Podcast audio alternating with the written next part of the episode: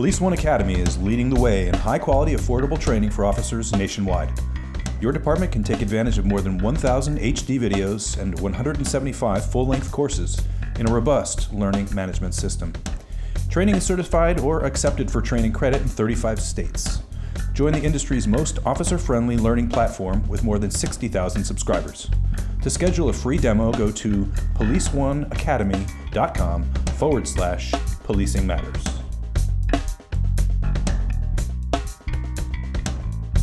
Hello, and thank you for clicking and thank you for listening to Policing Matters, the Police One podcast. I'm Doug Wyllie. Hey, I'm Jim Dudley. Jim, we have with us a special guest, Alex Gerald.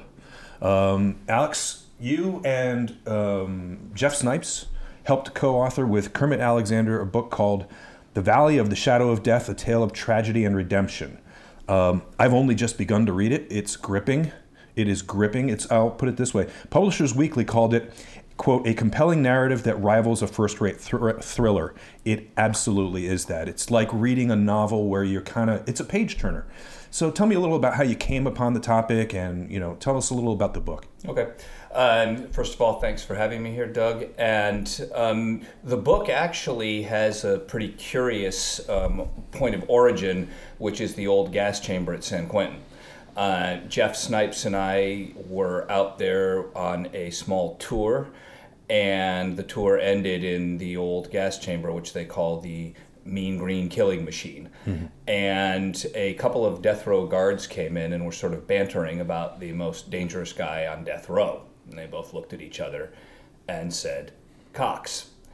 And I said, Is that Tiequon Cox? And they said, Yeah. Do you know the case? And I said, Yeah, I knew it pretty well. And I remembered uh, Kermit Alexander had played on the uh, 49ers and then the Rams. And uh, tragically, in uh, the last day of August in 1984, um, his family was murdered in a home invasion quadruple homicide.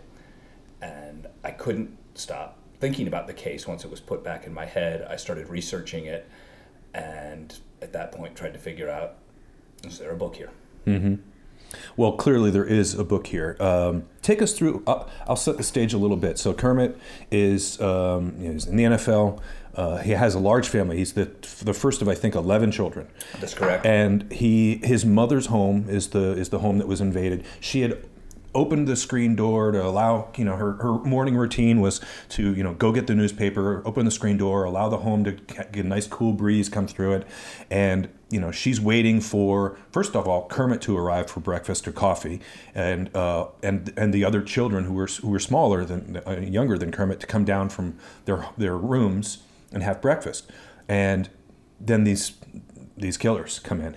And set the set the rest of it for us. Yeah, it's um, as you said at the beginning. Um, we wrote it to read like a murder mystery, but within it to give a great deal of uh, kind of historical and sociological detail about the African American community in Los Angeles, about uh, matters of law and order, policing, the law, and um, what we find at the beginning is there's this kind of mysterious van ride, and it's at daybreak, and the killers go over there. And for about a month after the killing, which was just brutal, and children were shot in their beds. Mm-hmm. And this is in the jurisdiction of the um, Newton police station down there, which had the nickname Shootin' Newton. And these are some of the most grizzled and hardcore kind of gang and homicide cops and they came out with tears in their eyes because they just said that with all the gang eruption that's happening this is 1984 they just still hadn't seen something like this children shot in their in their sleep in their beds and so for a month it's just utterly unknown what happened why did this happen and everybody's baffled i first I first I've got to say I, I love the book and I love the the tone. Uh, it reminded me of um, an LA Confidential sort of uh, weaving of the story. And uh, there's times when you're reading this book and it, it seems like fiction, but we know it's true. And we know that uh, Kermit and his wife were very much involved in um, the recent um, uh, vote in California to uphold um, the death penalty and also to reduce uh, the number of appeals and, and the length of um, a time on uh, death row. Can you talk a little bit about that? And, and what did Kermit say uh, to you that that seemed powerful? Yeah. And the, one of the issues that weaves its way around this is the death penalty and capital punishment.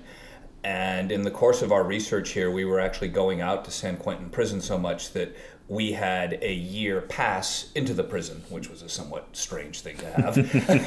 and um, we were able to go out. Um, I won't uh, specify exactly the channels that this happened, but we were able to actually go out onto death row a few times, East Block condemned. And you've got at this point in California about 740 men on death row. They're all at San Quentin. There's a handful of women, maybe about a dozen down in the Central Valley. But um, the death penalty in California right now is in a is in a real state of limbo. The last execution was in early 2006, so we're now going on over a 11, decade yeah. since we've had one.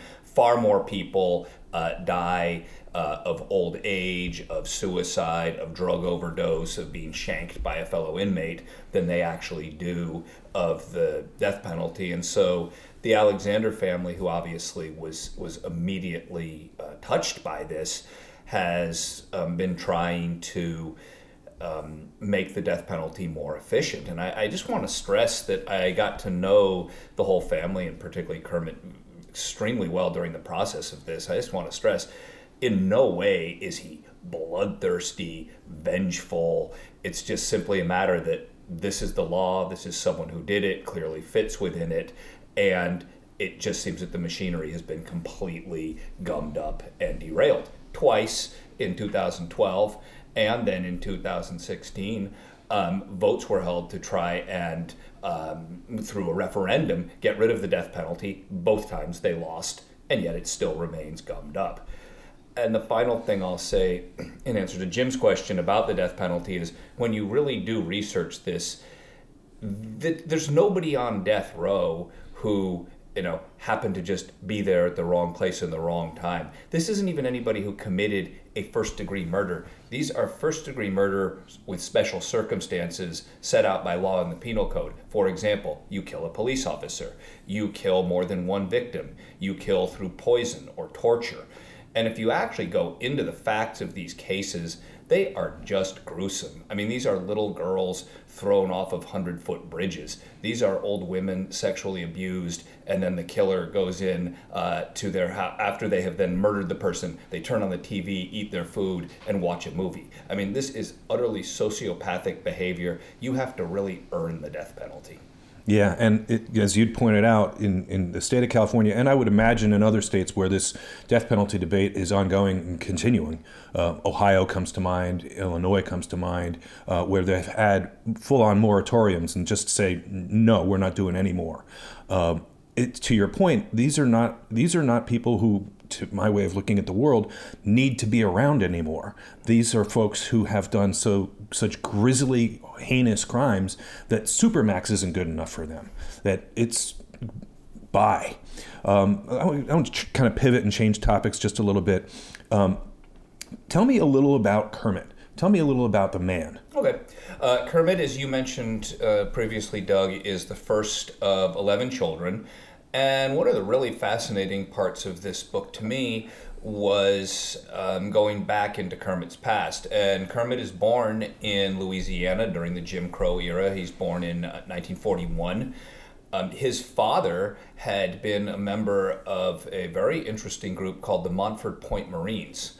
And the Montford Point Marines are the first uh, blacks, uh, black Marine unit and they were fighting primarily in the South Pacific against the Japanese and doing the kind of dirtiest, nastiest, uh, most grisly and violent um, kind of cleanup work going in. They were called tunnel rats, right. trying to get the Japanese out of the tunnels where they were bunkered in in places like uh, Iwo Jima. And they, the Japanese had thought they were ghosts, you know, all of these kind of or demons or something yeah, like that, because yeah. they, they were they were particularly effective fighting force. Right, and also they just weren't used to seeing African Americans. They see them coming mm-hmm. in this tunnel in this kind of surreal landscape, and so that was his father. and the whole family has uh, been in Louisiana, uh, kind of going back and forth with the Klan and things like that. And so there's this there's this code of the South that it, that infuses this whole story, and. Uh, for Kermit, there's the, these kind of two themes that are always battling within him. One is you, as the oldest son, the son of this Marine who fought in World War II, you have to always man up and protect your own.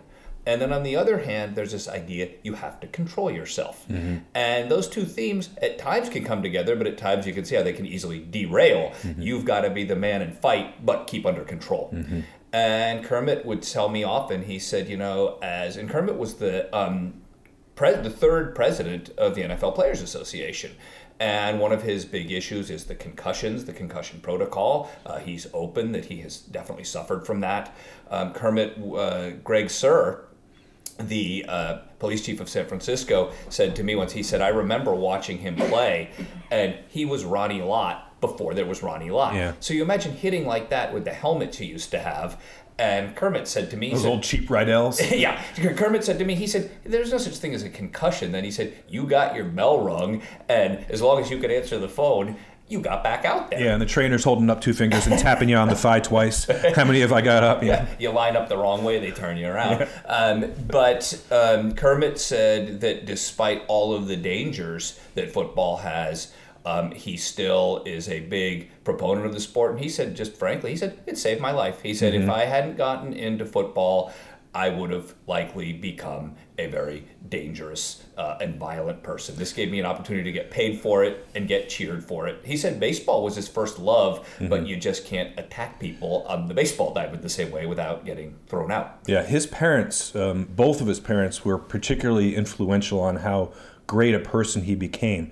Um, his his mom would it was a, was a strict strict Yep. mother. Um, she was a person of great faith, and she ensured that all of her kids went to parochial schools Yep. and were raised in the Catholic religion. Yeah. Um, very traditional, and you know, and there was a TV show when I was growing up called "Wait Till Your Father Gets Home," and that was that was the final straw. If she had to say that, you know, say, he he was raised by really good people in a place that, at the time, was beginning to disintegrate into a lot of gang activity. And and I, I recall reading a passage where it was either his mother or his father who said. If you're gonna run with the gangs, you're not coming home. Right. You don't. You they become your family, and I think that that had a tremendous effect on the type of extraordinary person he grew up to be. Yeah, so he moves out, uh, what you're referring to there, the family moves out as part of what's called the Great Migration, Right. as about 6 million African Americans uh, over several decades flee the, the Deep South. And they move out to LA in the 40s, and they will end up in some of the new public housing that's uh, kind of um, after effect of uh, Roosevelt's New Deal. And they'll be in Watts at the um, Jordan Downs housing projects, and he said at first they were just beautiful. They were great. Uh, there were baseball diamonds, low low level housing, not the high rise towers that you picture in places like Chicago. Green lawns, and then over time it starts to disintegrate. Gangs and drugs come in, and he said that there was always the message loud and clear from the family: if you end up going down that route, pack your bags. That's who you're with. Yeah. Yeah. so on the topic of gangs, I know you made several trips. Uh, you and Jeff made several trips to L.A. Uh, interviewed the cops who uh, worked uh, alongside um, the gang units. Uh, what was your biggest surprise um, coming from them in regards to the the gangs? I, I think a lot of America, um, especially non-law enforcement people, when they hear gangs, you know, they, they think West Side Story, the, the Sharks and the Jets, but um, you know, we've got some real violent gangs eh, that people uh, have no concept over in, in the United States. Shed a little light on that. Yeah. Uh, it's a great question, Jim, and I'll answer it in, in, three parts. The first thing is we went uh, throughout the neighborhood, which is Hyde Park and South Central. Um, we created the route that the um, killers actually took on the fateful morning. Um, we went with academic gang experts, police gang experts, um, actually uh, got some people from uh, from different gangs to uh, give us some interesting information about things. First thing was what a kind of interplay there is between the gang detectives and the gang members in those areas. They all knew each other. We would drive by, and the thing that most seemed to astound the gang members was that one of the gang cops had grown a goatee. In other words, they knew this guy, and there was this sort of game going on. And what I found real interesting is one of the gang cops said to me from the 77th, um, said to me, look, nobody's flying bandanas anymore. Nobody's got, you know, big red shirts to show their bloods or this is a Crip neighborhood, the blue shirts. He said, but it's subtle. And so he said, look at this guy over here. And there was a big guy there and he waved to the gang detectives. Gang detectives waved. He said, just look there. He had blue rims on his glasses, and he had his cat next to him that he was petting, and the cat had a blue collar. He had blue shoelaces. He said, "See, they're still flying it, but it's much more subtle hmm. because it, the game was over that you would just be so overt about it because that was a way to get pulled over." Mm-hmm. Second thing that fascinated me is, and this is something that I cannot stress enough. Um, and you, as a as a thirty year officer, I, I think will be very familiar with this. But how calculated it all is. These aren't guys that are just doing this and oh well, and they can't control it. Each it's it's a it's an evolutionary thing. As a law changes, they adapt their behavior to that law. If you lessen the sanctions, you lessen the enforcement, you lessen the likelihood, they're going to adapt to that. Likewise, if you strengthen it, they're going to adapt hopefully in a better way. And what I heard over and over and over on the streets was the three strikes law made a difference. They said guys who had two strikes were keeping their guns at home, keeping their drugs at home. It's not to say that be Pollyanna here, oh, they have no guns anymore, they don't do drugs, they're clean and sober and mm-hmm. but they didn't want to have them on them out there. They didn't want to have them on the streets and that's a real victory for the community that those drugs and the guns and the vicious interplay stay inside more. And again, it's not to say the problem was completely solved, but it did make a big difference. And I think that's one of the big reasons you saw the homicide rates and the violent crime rates go down in those areas. And then the third thing that was fascinating to me was talking to people on the streets, and some of them would say, the older ones uh, that had been there, the kind of uh, worst stage of this was the late 80s with the crack cocaine epidemic. And a lot of these guys would look back on that almost as sort of a golden age. And they said, that's when we could have our guns there. That's when, if you were in the gang and you were a Crip, no one messed with you. There was almost a kind of nostalgia. That's when the neighborhood was more black. It's become progressively more uh, Latino or Hispanic over the last uh, three decades. So those were the three things that I really took away from it. Was the you know how much of an interplay there was between the gangsters and the gang cops uh, how much the people on the street were very aware of what the law was and how it altered their behavior, and how much they looked back on the kind of Wild West days of the 80s, 1980s, which of course were horrible for any of the law abiding residents, as a kind of golden age of gangsterism. Crazy.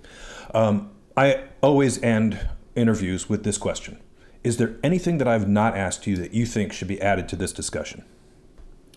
Um, at this moment, I think the, I would like to add one thing. Yeah. And the main thing I would like to add now is what I think this book does above all else that makes it valuable in these times um, is the fact that you really get the perspective of the African American victim. And you talked about Kermit's upbringing and Kermit's family, but one thing that Kermit will tell you in a second, and we would sit around his pool down in Riverside for hours into the night talking about these things. Great storyteller. And he would just say, Of course, our family is not angels. We had all our share of problems and squabbles and this and that. But when it all came down to it, you know, our parents did keep us, you know, essentially on the straight and narrow. But what you see through this is a real family with real problems that loved each other, did what they could to get along in tough times, and what violent crime does to that community.